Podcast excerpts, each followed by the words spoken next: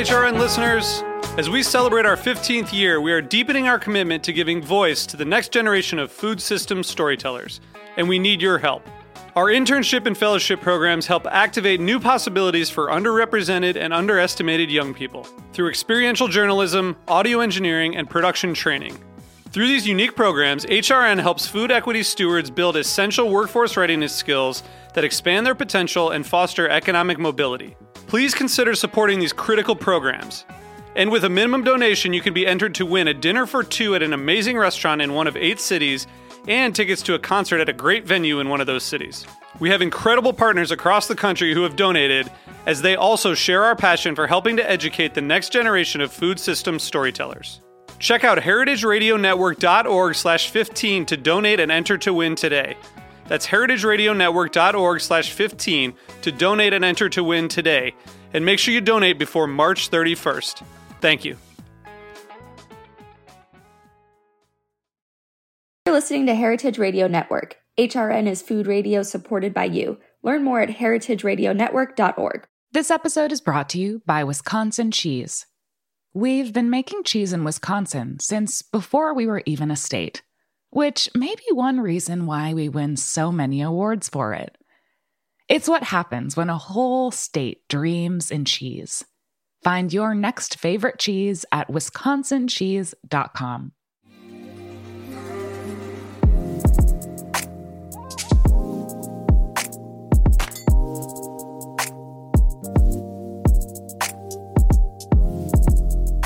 there, and welcome to the Feedfeed podcast. I'm Alexa Santos. The Feedfeed is the world's largest crowdsourced food publication and social media community, serving as your daily source for what to cook, bake, eat, and drink.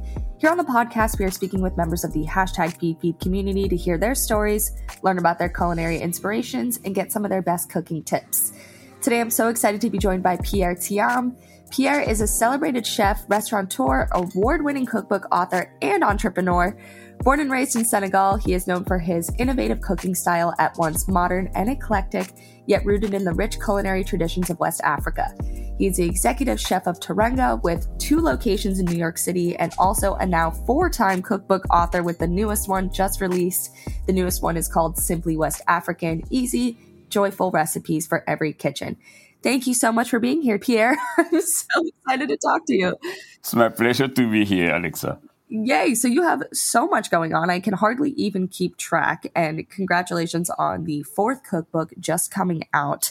And you have a million things on your plate, as I can only imagine. But I want to start with the very beginning of your culinary story. And I want to hear what kind of your childhood was like, what some of the foods you grew up eating were, and what the beginning of this journey was like for you. Well, the, the journey did start in my childhood, even though I'm from Senegal, which is a culture that uh, is gender based when it comes to cooking. So the kitchen, a boy would never be in the kitchen. So, you know, I would be on the other side appreciating food that was very, very creative. You know, the food from Senegal, because of the fact that it's a coastal country, it's like the most western coast in Africa, turned it into also a, um, a hub. It was the entrance point to Africa. So that yeah, so that that made it a place with uh, multicultural cuisine because every culture that came through Senegal brought their cuisine, and um, and so we have growing up in Dakar, which is the capital city. We have influences from the region. First, we have the street food from Dakar was always, you know, either women from Benin or Togo making these amazing, my favorite ones. I'm going to quote black eyed pea fritters. They call it akara or these beignet puff puffs.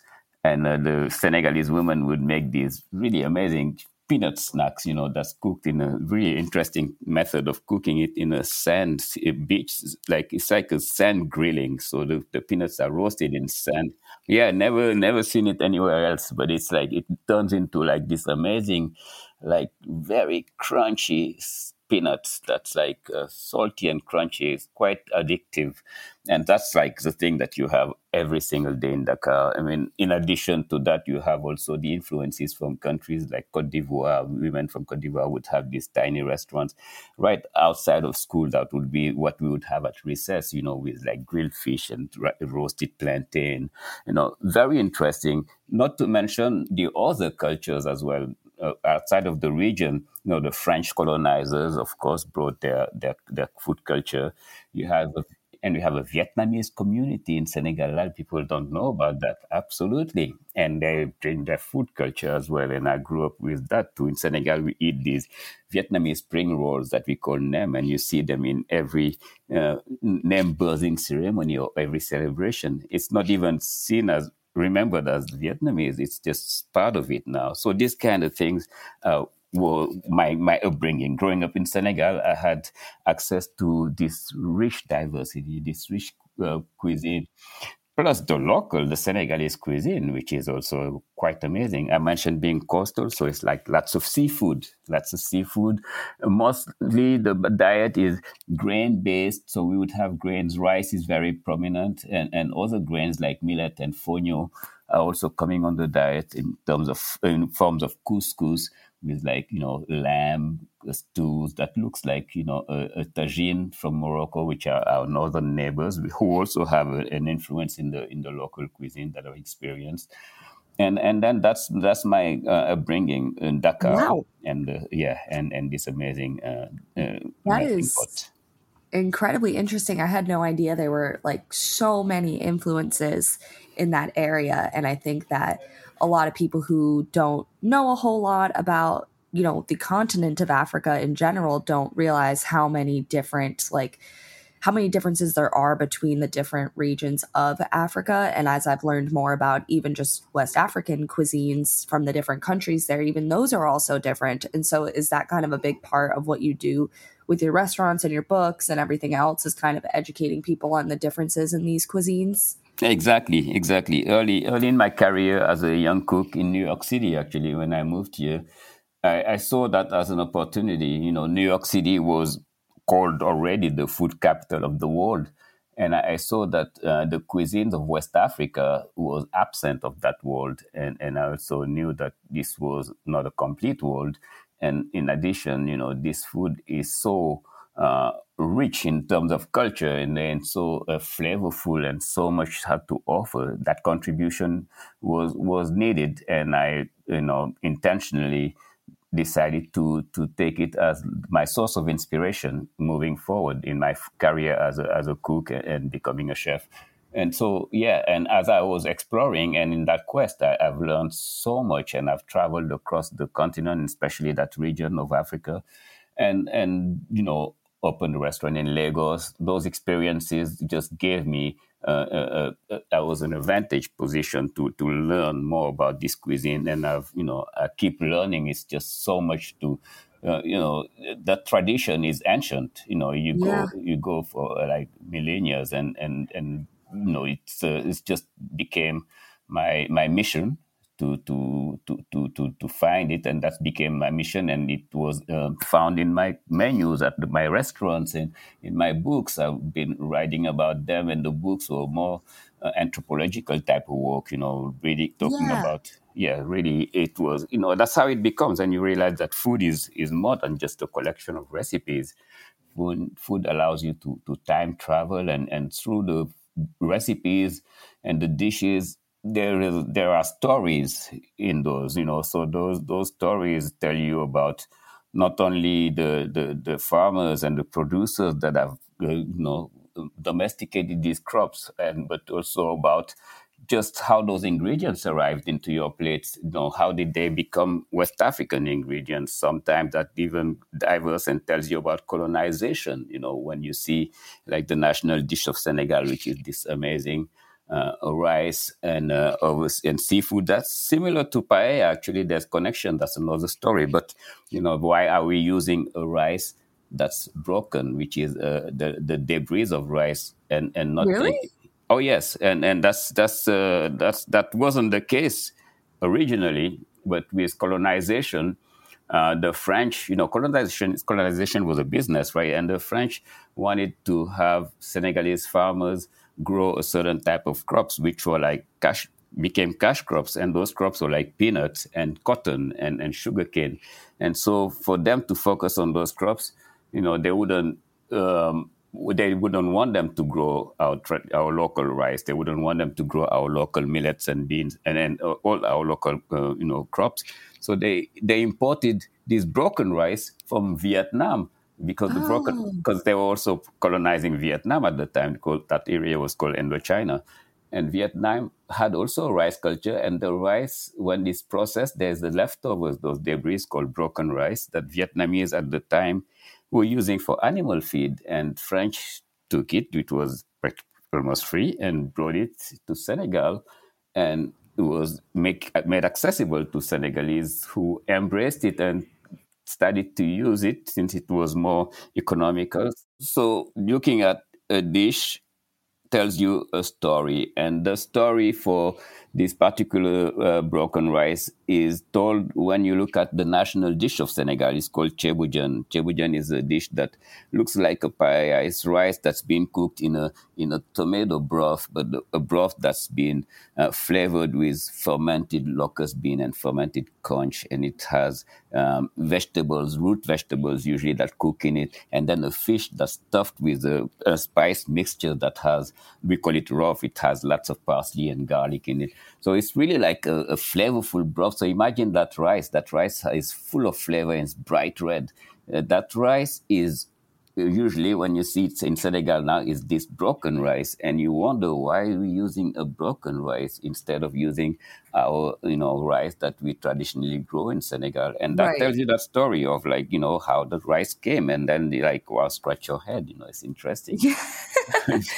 No kidding. Well, so how did mm. you learn all this like history and like you've just been studying this pretty much your whole life? That's my life journey. Yes, and that the moment I, I decided to you know be um, a, a, a, a, chef that finds his inspiration in the foods of my tradition. I started to look and, and to, to, to, to, to look for those recipes and to bring them into for my audience, for my restaurants, for my menus, for my books, and and that research, that quest, kept taking me into um, so much. Um, there's so much more. It's a deep well of knowledge that's been, you know, that's been there for you know for, for thousands of years. I mean, if you want to go all the way back, you know, there's like you know ingredients that have been domesticated 5,000 years. The rice, in particular, has been grown for 3,500 years in, in West Africa. And we don't, you know, we don't talk much about that rice. We know about the Asian rice, but there are two big families of rice. So all those things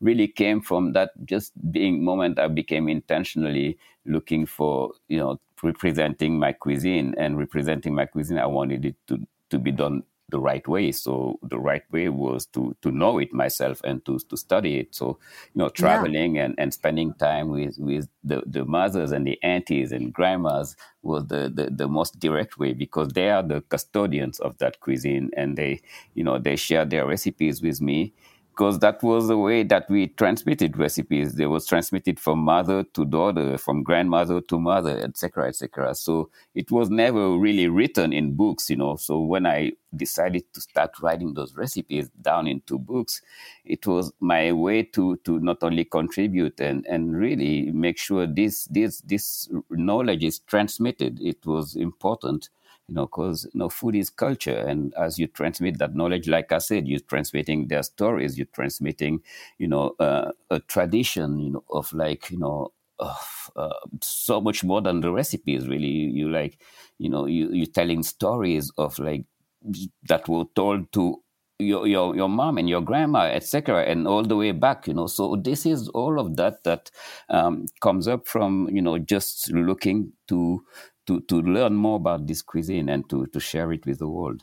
That's so beautiful. And I like can only commend and just congratulate you on being able to kind of take that knowledge that like you said you kind of have to ask like grandmas and aunties and kind of these things that are just sort of word of mouth and getting them written down in these books and these stories that you've been able to tell and obviously it's your your life's work. So I, you know, just commend you on how much work that's taken. And, you know, I think it's a very beautiful thing to be able to share those stories with the world.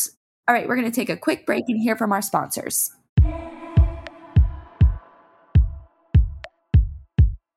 This episode is brought to you by Wisconsin Cheese. There's a reason when you think of Wisconsin, you think cheese. Cheese is a huge part of Wisconsin's history and future. In Wisconsin, the state of cheese, the tradition of cheese-making excellence began 180 years ago, before Wisconsin was recognized as a state. Immigrants traveled to settle in this lush green hills of Wisconsin, bringing their cheese-making traditions with them. These storied skills combined with the freshest milk available created a cheesemaking culture that is uniquely Wisconsin. Wisconsin's 1,200 cheesemakers, many of whom are third and fourth generation, continue to pass on old world traditions while adopting modern innovations in cheesemaking craftsmanship. Find your next favorite cheese at wisconsincheese.com. You talk about tradition and a lot of things that have evolved over time in Senegal, but one thing that stuck with me that you mentioned earlier in this conversation was that in you know growing up there it was kind of the reverse. You know it was not viewed as for men to be in the kitchen it was viewed as the opposite way. So how did you decide that that was what you wanted to do? Because that's kind of what i'm sitting here wondering is okay so that wasn't the culture. Why why how did this happen? How did this plan out then It's a very good question. I, I, stumbled into cooking really. You know, like I said, I, I, was exposed to it as anyone, boy or girl in Senegal. You grow up, you're exposed to this wonderful cuisine. You know, just because it's here. You know, it's uh, it's it's a way of life. At at at lunchtime, at noon, is everything stops in Senegal. In Dakar, everything stops. Everyone goes home to to have a lunch. That's like the most important meal of the day, and that lunch is prepared from scratch. You know, that means mom or whoever cooks it, it went to the market on a daily basis to get fresh ingredients and prepares these very elaborate meals, you know, that dish I just described to you, the, the ceebu-jën national dish, is just one of many others. Sometimes it's at this grilled chicken yassa with caramelized onions and lime, or or just peanut sauce of uh, root vegetables and, and lamb stew. I mean, there's like, I mean, the gumbo, also another one with okra stew and seafood. There's so many eh, dishes that you would have on a daily basis. So growing up in that environment and now Years later, as a student, I come to New York with a student visa. I come to the US with a student visa. I was on my way to Ohio. You know, I having left Senegal, I was in university in Dakar, a student in physics and chemistry. And uh, well, you went from Senegal right to Ohio. You said. Uh, well, I went to Senegal on my way to Ohio. Okay. This, yeah, and stopped by New York and got stuck in New York for three decades. so that's a, that's a long story. but but let me tell you a little bit what happened. So I left Senegal. We were part of a student movement, and we were on strikes. That strike went for so long that the university got shut down by the government, and that was the the, the the, the, the, prompting for me to look for a way to finish my studies. And for many of my peers as well, we went from there to many of them were going to France most of the time because that was the natural destination. And I managed to find a, a, an application to a school in Ohio, in uh, close to Cleveland, and that was uh, a school that would take my application and, and I could finish my degrees in physics and chemistry there. And on, I got the student visa, and there was no direct flight from Dakar to Cleveland, obviously. So New York was my first stop. And I knew a friend in New York who had been living there just for a few months before me. He was uh, from Senegal as well. And he offered me to stay with him for a couple of weeks on my way to Ohio so I can at least see New York once in my life. And, you know, I couldn't refuse that offer. And at the time, New York, it was, I mean, it, it still is crazy, but it was really crazy. You know, it was late 1989 even uh, more crazy than it is now. Oh my God! You know, it was like the, the it was in the middle of the crack epidemic, the AIDS epidemic. It was all those things were happening at the time in New York, and and we stayed in this place near Times Square, and Times Square was not what you know today. Times Square was like, you know, I mean, the drug infested. It was just a, a bleak, bleak New wow. York. Oh, absolutely. So in that beautiful scenery, three days after I arrive, I get robbed. Oh and, no! yes, I get robbed, and, and not only, but the, the, the little savings I had, including even my fare to go to Ohio. Oh gone. no! Oh, gone. It's like gone, and I welcome to New York City, and luckily, yeah, because you were stuck there. I, I stuck here, and I, I, I could have returned to Senegal. I had a return ticket, and that was my first instinct. I'm like, I'm gonna get out of this place. I mean, New York compared to Dakar was like, you know, it's like a beautiful seaside city. It was peaceful. It was family love, everything, great food. And now I'm here in New York, broke, and it's getting getting cold. robbed, uh, getting robbed. It's getting cold, and and I'm broke. So the the friend I was staying with uh, happened to be working in a restaurant, and that restaurant was looking for a busboy and and he's like well maybe you can make some money and before going back home and take this job. You know it doesn't require much skills. And uh, and the restaurant was in the west village. So i went and, and applied and, and the boss was a cool cat you know and, and i got the job.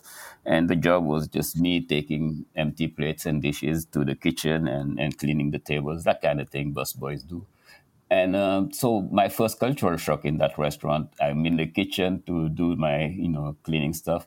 Mm-hmm. And and I see that there was only guys in that kitchen. Um. and I'm coming from a world where there's only women in the kitchen. Right. And and the guys are doing some some really tasty looking stuff too so so somehow I, I got I got connected with the guys, you know, over time, and they became my crew. Really, you know, I would go there and we would have fun. You know, you know, I would spend more time in the kitchen than in, in the front of the house where I was supposed to be.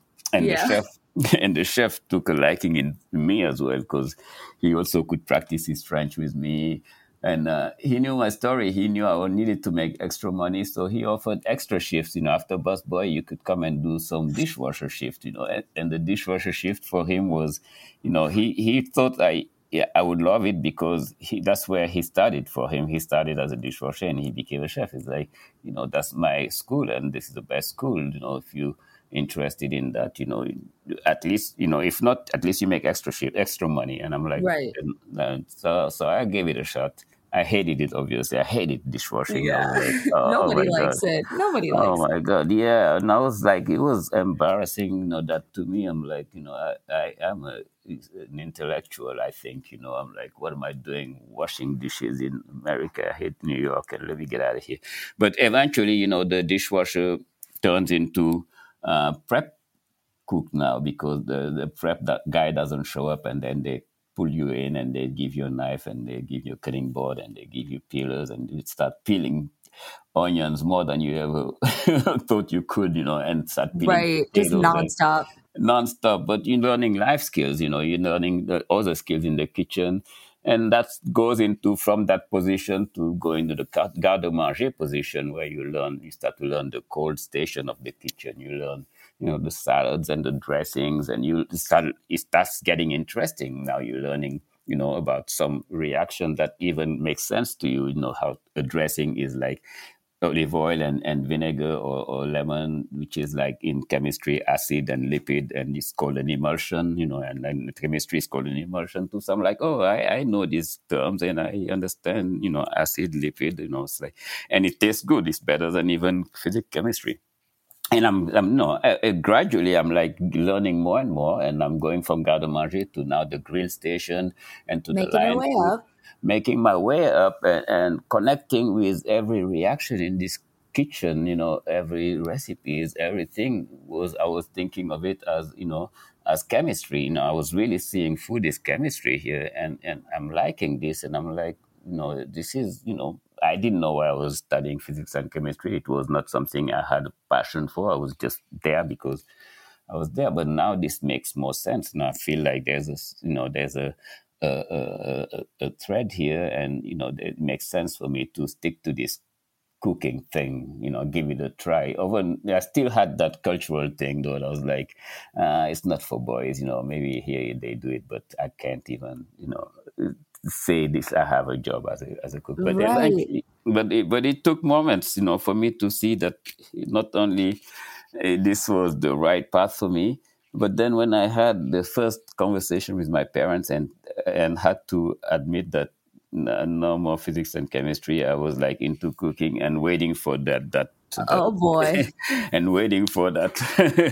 And that that tornado never came. Actually they supported me. And they my mom in particular thought this was you know quite uh, a great choice. And she was i was like wow you know i i thought you guys wouldn't even understand my choice.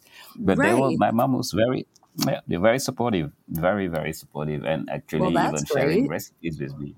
Yeah, yeah, it was really all I was stuck in my head, but it was not that much of a problem, and it became it, they became my mom in particular became my first support, especially when I I know I started really getting into it and and and thinking I'm going to not only grow into this uh, path of cooking, but I want also to bring my contribution. I'm like, I think, you know, West African food should have a place in New York City, and this is what I'm going to be bringing. And eventually, I left that restaurant. I worked in an Italian restaurant, a French restaurant, and then a restaurant in Soho called Boom. And that's at that restaurant that I even got promoted to sous chef, then to chef de cuisine.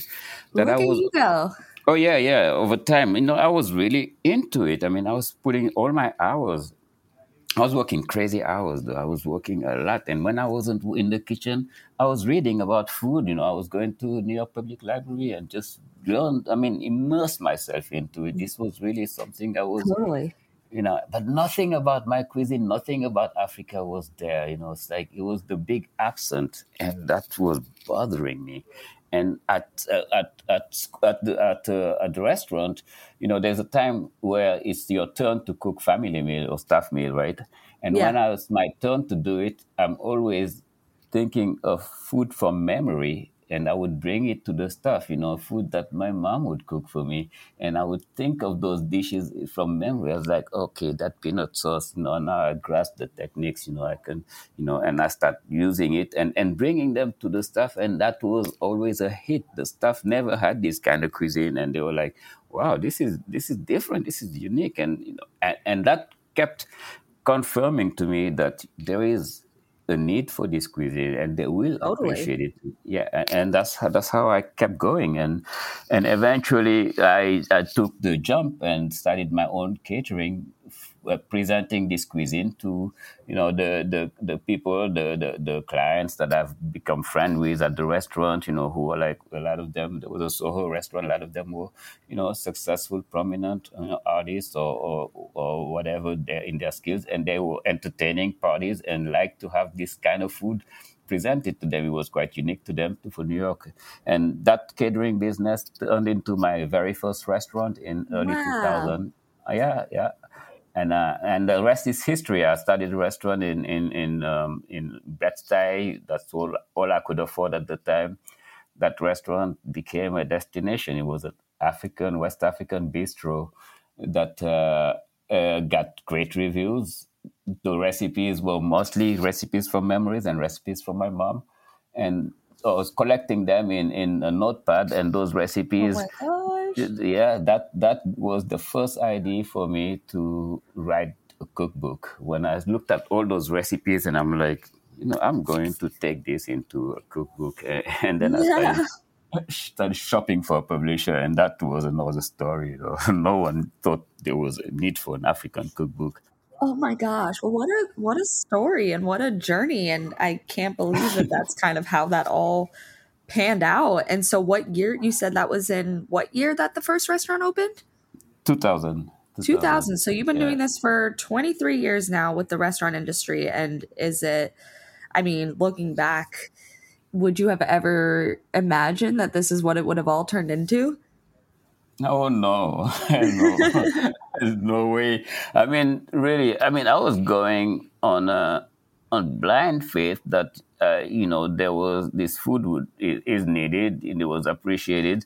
It would be appreciated, but it was really also a self-serving to me. I was like, you know, it started with craving for those flavors. You know, I was like, I was like, I, I love those flavors. I want to eat them more often. You know, I'm gonna cook them, and then I'm gonna share it with the people around me. And that was first the staff at the restaurant uh, that I was working at, and eventually, you know, that confirmed to me that you know there was maybe more people would like it. The staff likes it, and and then it first it was coming in specials at the restaurant. I, I forgot to mention that, and and even those specials were appreciated, it. and and I took a jump. But still on blind face, no experience in running any of the, businesses Yeah. either. So, so you know, I learned on the uh, uh, while while uh, uh, uh, building the the, the I I worked walking was making the road, right? What an expression like that. So this is how I was doing it. It was uncharted territory. It was pioneering. That kind of cuisine was unique to New York in a sense, and uh, and and I was learning uh, how to run a business, and I did learn the hard way. You know, the restaurant had uh, became a destination, but business wise, it wasn't managed properly, so I had to close it down after four years. But I knew it had to, you know, it was I had something, and so I opened another restaurant also in Brooklyn, and that one lasted a little longer. It was also a great, great hit. You know, both of them were yeah. really. I learned so much from those, and then from that, I wrote my, you know, my first cookbook. That was finally when I found a publisher. The book was well received. It was, it became finalist of the Julia Child Award, which was uh, uh, shocking to everyone, including my publisher themselves. They were like, "Wow, we were just taking a chance, but we didn't yeah. know." and, and so, four books later. Four books later, yes, this one is. Uh, I'm really proud of this one. This is more intimate. My see, my other cookbooks were like about the food me positioned in Senegal in West Africa, the food from my my family, my mom, the food she used to cook for me. I, you know, with Yolele, I traveled to uh, Senegal and spent time, even all the way to the village where my parents are from, to talk about that food. And then the second book, Senegal, was more like about I wanted the reader to to know about the source of this food. You know, it's like it was always to me uh, not fair when you see a chef writing cookbooks is oftentimes the, the beautiful pictures of the beautiful plates and all that. But you know we don't uh, present the, the roots of that food. Where are these ingredients coming from? Who are the people who are growing these ingredients or the farmers or the fishermen? And i wanted right. the yeah i wanted their story to be told. You know like i mentioned each food each dish is a story. So that book was that you know i traveled all the way to the region to spend time with the producers, you know, women in southeastern Senegal uh, f- uh, processing and farming this ancient grain called fonio, which is unknown but is so nutritious and is is nutty and is versatile. I can do so much stuff with it. What's their story, you know? And then I spent time with the fishermen in Senegal who come from a tradition of fishermen, and this one in particular that I talk about in the book is not interested in in having his kids becoming fishermen because there's no more fish in the water because the fish been depleted by bigger boats that come right, from other parts. So that story comes out in you know in a cookbook. So it's more than just a cookbook. It's like the story of the people who are making the book, the food available right. to us. So totally. showing them, bringing them, and obviously in addition to that, you know, recipes, you know, around those ingredients that we talk about, and and that made this cookbook quite quite amazing, and it became also a finalist of the James Beard, this one, inter- Best International, and then. Um, you know, the third cookbook was around one ingredient, that ingredient fonio that I mentioned earlier, because yeah. I thought it was important to, to, to talk about these ingredients in a way that would make them not only accessible to, to the, the audience and known to the audience, because otherwise these ingredients tend to disappear. So that uh-huh. was also my, my contribution to really not only let people know that we need to pay attention to these ingredients, especially now in times of we're talking about climate change and, and yep. food system, uh, broken food system. So it was the solution was to bring these ingredients to, to the forefront so that book was focused on that and and I, I, I, I like documented the journey of that one grain from harvesting spent time with the the, the, the women who are uh, producing it and then the processing of it and then the recipes that are you know the traditional and the imagined recipes as a chef you know allow myself to be creative and and have fun with this one grain and make sushi made out of fonio and make oh, you know, wow. like, oh yeah, or like and all the way to fonio chocolate and coconut pudding with honey roasted mango. You know, you can have oh, fun boy. with these things. It, it, really is, yeah. And then, then this last book, the, the one that just came out yesterday, Simply West African. This one is cooked here from my home in California with my wife Lisa Katayama, Aww. who wrote the stories of the book, and she's a she's she's a writer. She's from Japan, and her her her way of writing my stories and and me telling the recipes, those recipes that we cook here every day, is one way to also uh, make this food more accessible. You know, like showing people that you don't need to particularly have a long-term planning to cook West African food. You know, you can have it every night of the week. It's simple. Yeah. It's de- it's delicious. It's nutritious. It's healthy. You know, it's the most balanced diet out there. You know, the most West African diet is like plant-forward diet that like also just um, um, is is just going to change your, your your life and your way of eating you know so it's like that's what this book is about it's like for Okay. every everyone every american to to consider this cuisine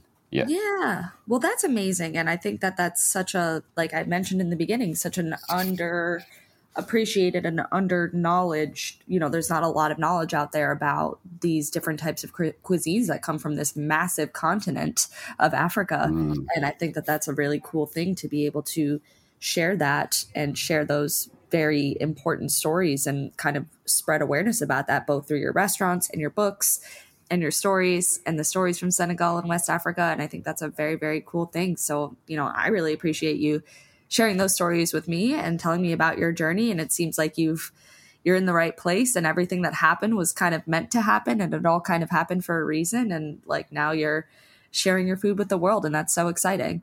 thank you yes i i, I feel i feel completely uh, blessed to be uh, to be in that position absolutely to be able to share this this wonderful uh, um, cuisine yeah Yeah. Well, thank you so much for being here, Pierre, and telling us all about it. You've made me very hungry, and I'm really in the mood to try. You know, I got to check out your cookbooks. I got to check out your restaurants. Um, you know, I'm just very, very jazzed up about all of this. So I appreciate you being here. thank you i appreciate your interest and uh, hope you feel better about your cold in new york city yeah, that's probably what I need is some West African food to make me feel better, huh? Absolutely. Yes, absolutely. Yes, exactly. I have a place Thank for you you. so much. Take care. Thank you so much for listening. To learn more about the food and drink discovery platform that is the Feedfeed, head to thefeedfeed.com. If you have a food story to tell or want us to interview a blogger, cookbook author, chef, or restaurateur, we would love your suggestions. Just send us a DM on Instagram. See you next time. The Feedfeed podcast is powered by Simplecast. Thanks for listening to Heritage Radio Network, food radio supported by you. Keep in touch at heritageradionetwork.org slash subscribe.